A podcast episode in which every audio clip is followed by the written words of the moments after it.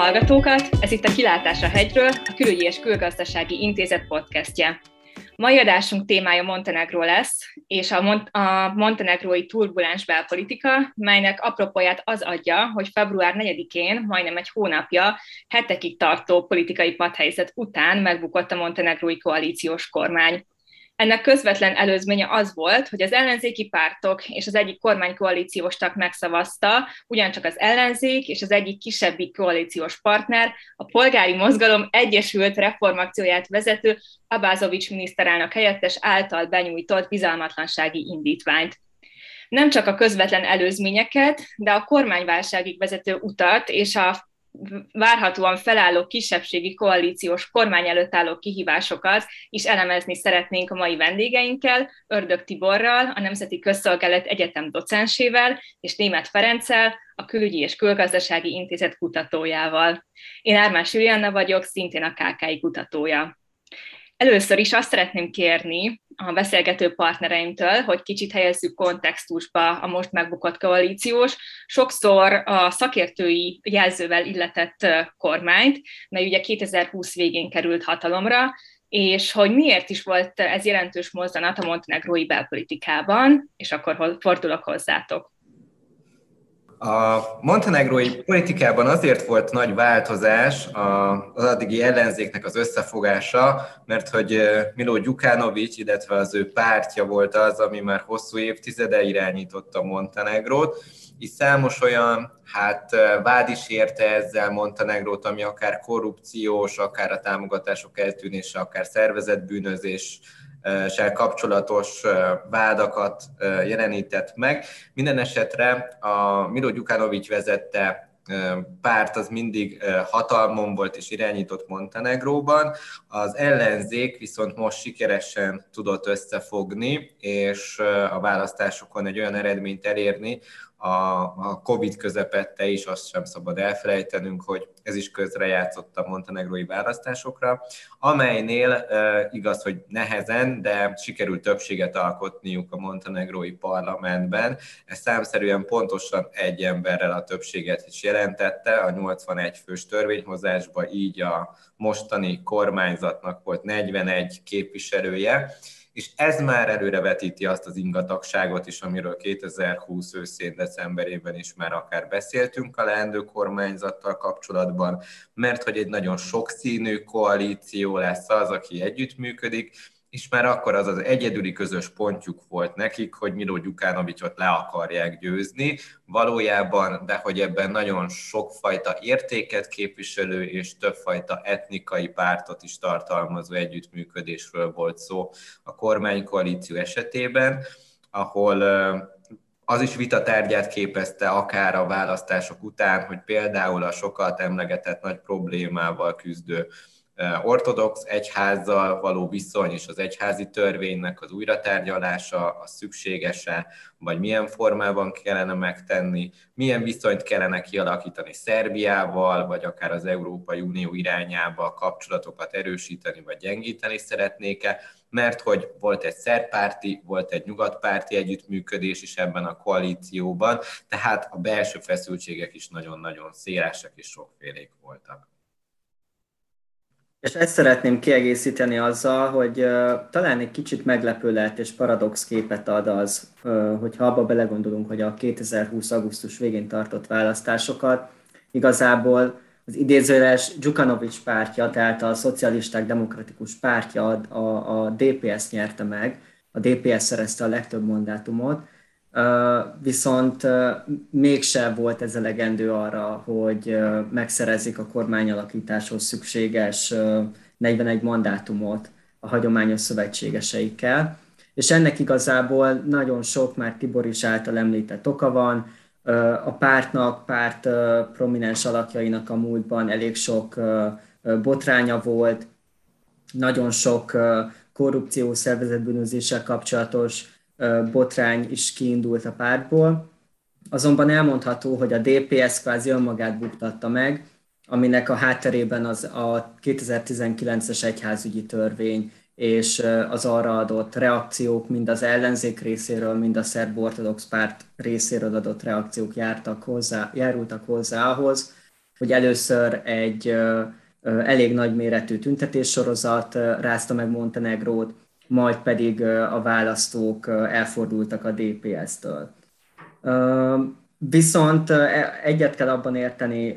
Tiborra, hogy ez a újonnan 2020 decemberére felállt nagyon sokszínű koalíció már a kezdetektől, tehát az első perctől kezdve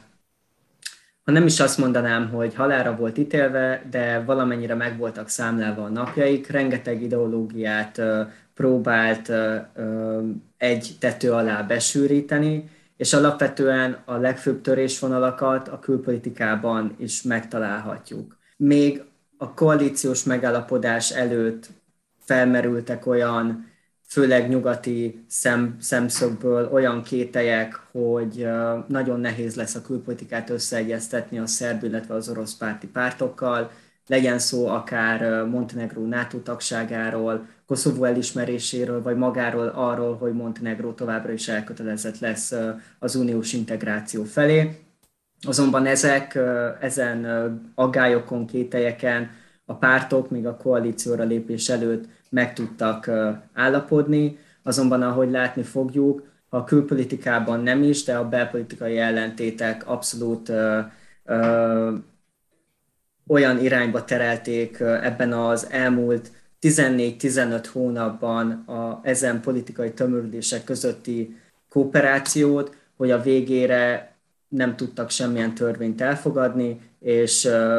ezen belső feszültségek bizalmatlansági indítványban kulminálódtak idén februárban.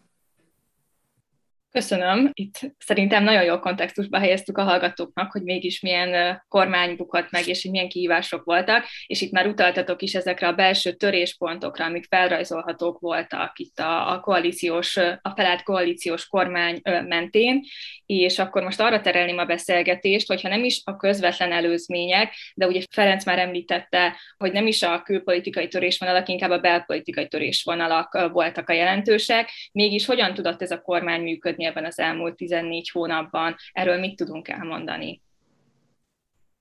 Nagyon nehezen tudott működni.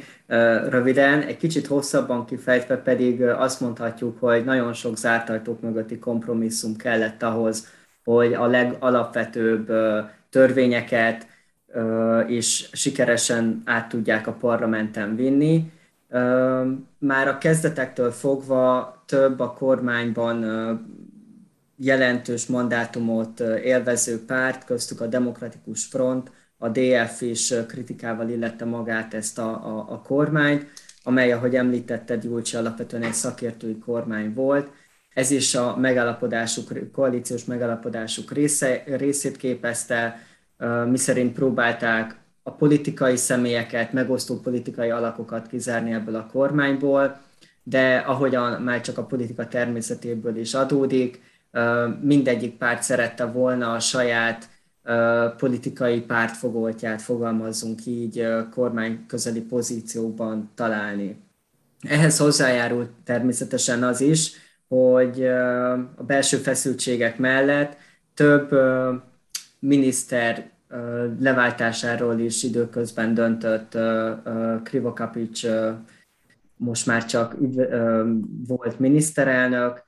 és talán a, a legnagyobb botrányt vert lemondás, bizalmatlansági indítvány volt a, a Vladimir Leposavics igazságügyminiszter elleni, bizalmatlansági indítvány, illetve Leposavics leváltása, aki a Srebrenicai népírtást tényét relativizálta, illetve a szemében a hágai székhelyű úgynevezett Jugoszlávia törvényszék, az ICTI sem nyerte el úgymond a tetszését, azzal alátámasztva ezt, hogy az a koszovói embercsempészetet nem vizsgálta alaposan. Még sorolni lehetne, hogy milyen sok belső problémával küzdött ez a, ez a kormánykoalíció, viszont akkor említsünk meg pár pozitívumot is. Elkezdődött egy elszámoltatás, az előző rendszer elszámoltatása, a korrupcióval vádolt személyek, ügyészek leváltása, egy új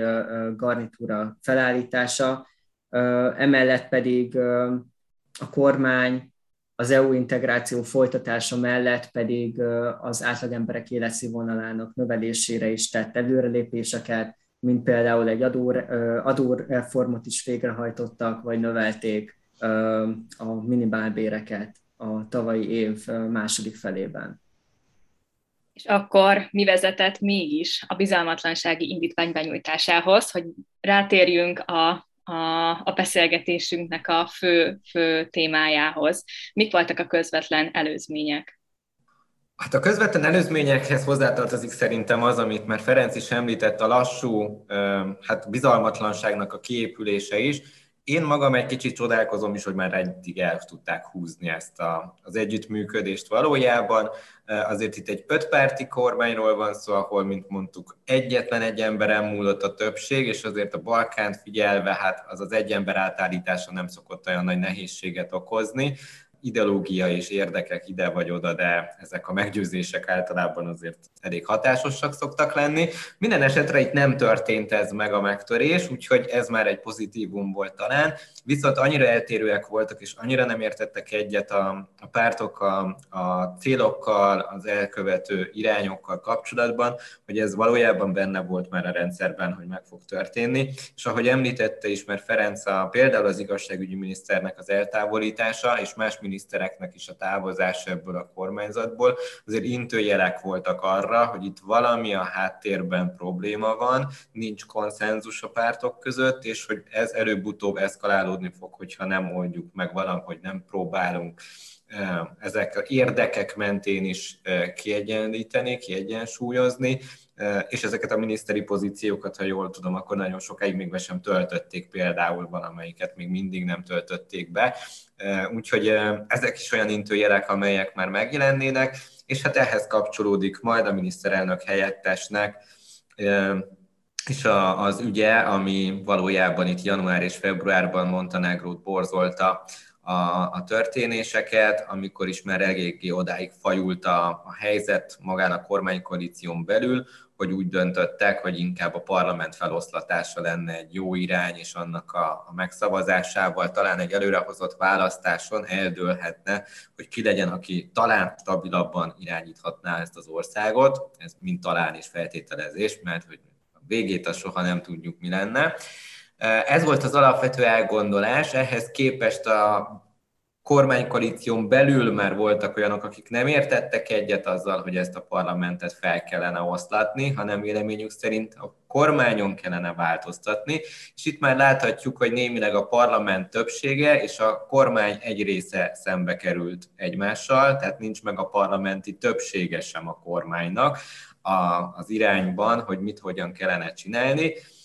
és ehhoz ekkor javasolták, hogy akár kisebbségi kormányzatként is, de a jelenlegi miniszterelnök távozzon a pozícióból, aki nem volt erre hajlandó, és ekkor hát valójában az egész nyilvánosság elé került az a belső feszültség, ami kialakult, hogy a parlament feloszlatására nem lett meg a többség, ellenben a belső feszültségek napvilágra kerültek, és ekkor a miniszterelnök helyettest megpróbálták eltávolítani pozíciójából, ez nem sikerült, mert az ülésen nem jelentek meg megfelelő számban a képviselők, ellenben a kormányzat elleni bizalmatlansági indítványot meg, indítványt megszavazták részben az ellenzékiek, részben pedig a kormánypárton belüli elégedetlenek, és ezzel a el is jutottunk oda, hogy a kormány valójában megbukott a parlamentben, a saját többsége is kihátrált mögüle, és ekkor jön az a 30 nap, amiben még mindig benne vagyunk, hogy mi lesz Montenegró végrehajtásával a jövőben, előrehozott választása, vagy kisebbségi kormány, vagy maradna a mostani, ez mind-mind még pár napon múlik. Kis ország, és ilyen ilyen folyamattal, ami, amilyennel eljutott a bizalmatlansági indítványig. Szerintem ö, ember legyen a talpán, aki követni tudja, de azért ö, megvan a, a végkifejlet, hogy megszavazták ugye ezt a bizalmatlansági indítványt, és még tényleg benne vagyunk abban a 30 napban, amit pontosan negyedikén fog lejárni, hogy amíg ö, Gyukanovics elnök ugye kinevezhet egy új kormányt, vagy utána ugye akkor előrehozott választásokat fognak ö, kiírni. Minden jel szerint mégis egy kisebbségi kormány fog felállni, legalábbis ezek a biztosabb várakozások ö, Montenegróban. Milyen lehetőségei lesznek egy ilyen kisebbségi kormánynak ebben a jelen politikai klímában, amennyiben tényleg ez lesz a, a végkifejlete ennek a kormányválságnak. Sokan akár azt is mondják, hogy ez a Gyukanovics nevével fémjelzett BPS-nak a visszatérését is előrevetíti. Mit gondoltok erről, mik a várakozások? Igazából nehéz helyzetben lesznek, ez biztos. Eddig is abban voltak, és most már nehezebb lesz, még nehezebb lesz a parlamenti többség hiányában bármilyen előrehaladást is elérni. Ahhoz, hogy kisebbségi kormányként bármilyen törvényt el tudjanak fogadni, külső támogatásra lesz szükségük. Ezt a külső támogatást a jelenlegi helyzetben úgy tűnik, hogy a DPS meg tudja majd adni, ők támogatják, ők a jelenlegi tervek szerint támogatni fogják kívülről ezt a kisebbségi kormányt. Viszont, viszont nekem felmerül az a kérdés, retorikai kérdés, hogy milyen áron, mit fog a DPS kérni annak érdekében, hogy bizonyos törvények mellé álljon, megszavazza azokat. Csak találgatni tudok, a DPS politikusa, politikusai sem ma kezdték a, a politikai játszmákat, valószínűleg az elszámoltatás valamilyen szintű leállítását, vagy pár ügy feletti átugrását fogják kérni ahhoz, hogy működőképes tudjon maradni a kormány, és így működőképes tudjon maradni maga Montenegró is. Ami jó jel, hogy az ország, hogyha megalakul ez a kisebbségi kormány, akkor továbbra is az euróatlanti integráció, EU integráció párti kormánya lesz Montenegrónak, az Ura Abazovics vezetésével szintén egy fiatalos, a fiatalokra építő környezetvédelmet középpontjába, és nem mellesleg az EU integrációt a középpontjába helyező pártként pozícionálja magát, ami mindenképpen egy pozitívum, emellett pedig az is, hogy valószínűleg a kisebbségi kormányban nem csak montenegrói pártok, de kisebbségi albán, illetve bosnyák pártok is részt fognak venni. Én ezt is egy abszolút pozitív fejleménynek könyvelem el. Ettől függetlenül azonban, mint említettem, nem lesz könnyű dolga sem Abazovicsnak miniszterelnökként, sem a kisebbségi kormánynak. Én egy másik irányból közelíteném meg, ez egy nagyon jó elgondolás, a kisebbségi kormányzatnak a létrehozása, csak egyébként véleményem szerint ebben a balkáni, meg montenegrói politikai kultúrában a kisebbségi kormányok nem működnek. Tehát, hogy itt, itt valójában a rendszerek úgy állnak fel, ahol még a többségek is megbuknak általában, tehát nem hogy a kisebbségi kormányzatok. Tehát, hogyha lesz is egy ilyen, akkor én hosszú időt nem jósolnék neki. Ez egy átmeneti megoldás lenne talán, ha kihúzzák egy következő választásig. De közben eszembe jutott egy másik dolog, ami hát bár nem van rám, hogy az összeesküvés elméleteket szeretném, de de akár az is lehet benne, hogy kicsit gondolkozzunk Milo Gyukánovitnak a fejével, aki hát államfő, de hát az ő pártja ellenzékben van. Tehát, hogyha ha ez a helyzet állna fenn, akkor az lenne a cél, hogy a saját pártja valahogy majd kerüljön hatalomba, vissza tudjon térni, ezt Ferenc is már említette, hogy ez is egy lehetőség, hogy visszatér a DPS a hatalomba.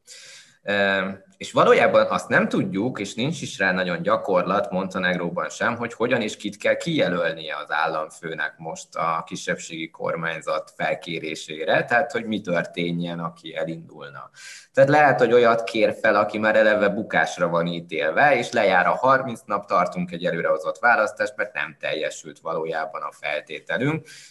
és akkor a DPS már nyerhet de lehet, hogy egy olyan kisebbségi kormányzatot kellene létrehozni, akik saját magukat buktatják meg azzal, hogy szerencsétlenkednek egy évig még az országban, és ezzel az emberek azt látják, hogy hát hiába adtunk bizalmat nekik egyszer-kétszer, mi nem tudtak teljesíteni semmit, és ekkor a DPS-nek van még egy éve, vagy még két éve arra, hogy megerősödjön a társadalomban, és vissza tudjon térni. Tehát én egy kicsit ebből az irányból is megközelítem, hogy Miro Gyukánovics fejében is mi játszódhat le, mert az mindenképpen látható, hogy rajta és a pártján fog múlni. Ha kisebbségi kormány van, akkor minden arról szól, hogy ők támogatják-e majd ezeket a parlamenti döntéseket, tehát már egy kulcspozícióban vannak, de akár a visszatérésnek a lehetőségében is benne van mindenképpen, mert hogy megint Milo Gyukánovics az, aki dönt Montenegróban valójában, tehát hogy az ellenzék az kicsit elveszítette ezt a kontroll szerepet, mint láthatjuk, azzal, hogy összevesztek. Úgyhogy a, a jövő zenéje, hogy Montenegro milyen irányba fog elmozdulni, én azt mindenképpen hát pozitívnak tartom, hogy egy nyugati orientáció marad. Tehát ha visszatér a DPS, hogyha jelenlegi kormányzati pártok valamilyen más formában, de együttműködnek, azért a nyugati irány az, ami mindenképpen elsődleges, és például a jelenlegi ukrán-orosz háború esetében is a montenegróiak kiálltak az ukrán nép mellett, tehát ezt politikai nyilatkozatokkal is megtették. Egyébként is nagyon rossz Oroszországgal a viszony, csak szerencséjükre ők még távol vannak Oroszországtól. Úgyhogy ez az irány, ami a külpolitikában van, az viszonylag egyértelműen meg fog maradni. A nagy kérdés az, hogy belpolitikában mit tudnak majd ezután egyáltalán csinálni, vagy egy látszatintézményként fog a parlament meg a kormány megkötve működni, ahol nem nagyon fognak előrelépni, mert nincs meg a mögöttes támogatás ahhoz, hogy ez létre tudjon jönni.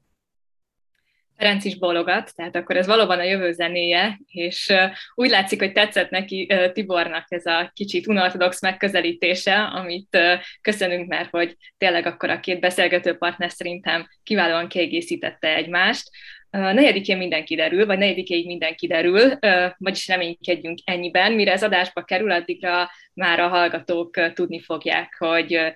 jól láttátok a dolgokat, vagy, vagy itt teljes mértékben valami másról beszélgettünk, de, de azért reméljük, hogy nem állunk távol a valóságtól. Én szeretném mindegyik ötöknek megköszönni a, a beszélgetést, szerintem nagyon jól fókuszba helyeztük ennek a kisbalkáni, gyakran nem túl sok figyelmet kapó országnak a jelenlegi belpolitikai viszonyait. Köszönöm a hallgatóknak is, hogy velünk tartottak ma. Ez a Kilátás a hegyről a KKI podcastja volt. Viszont hallásra mindenkinek!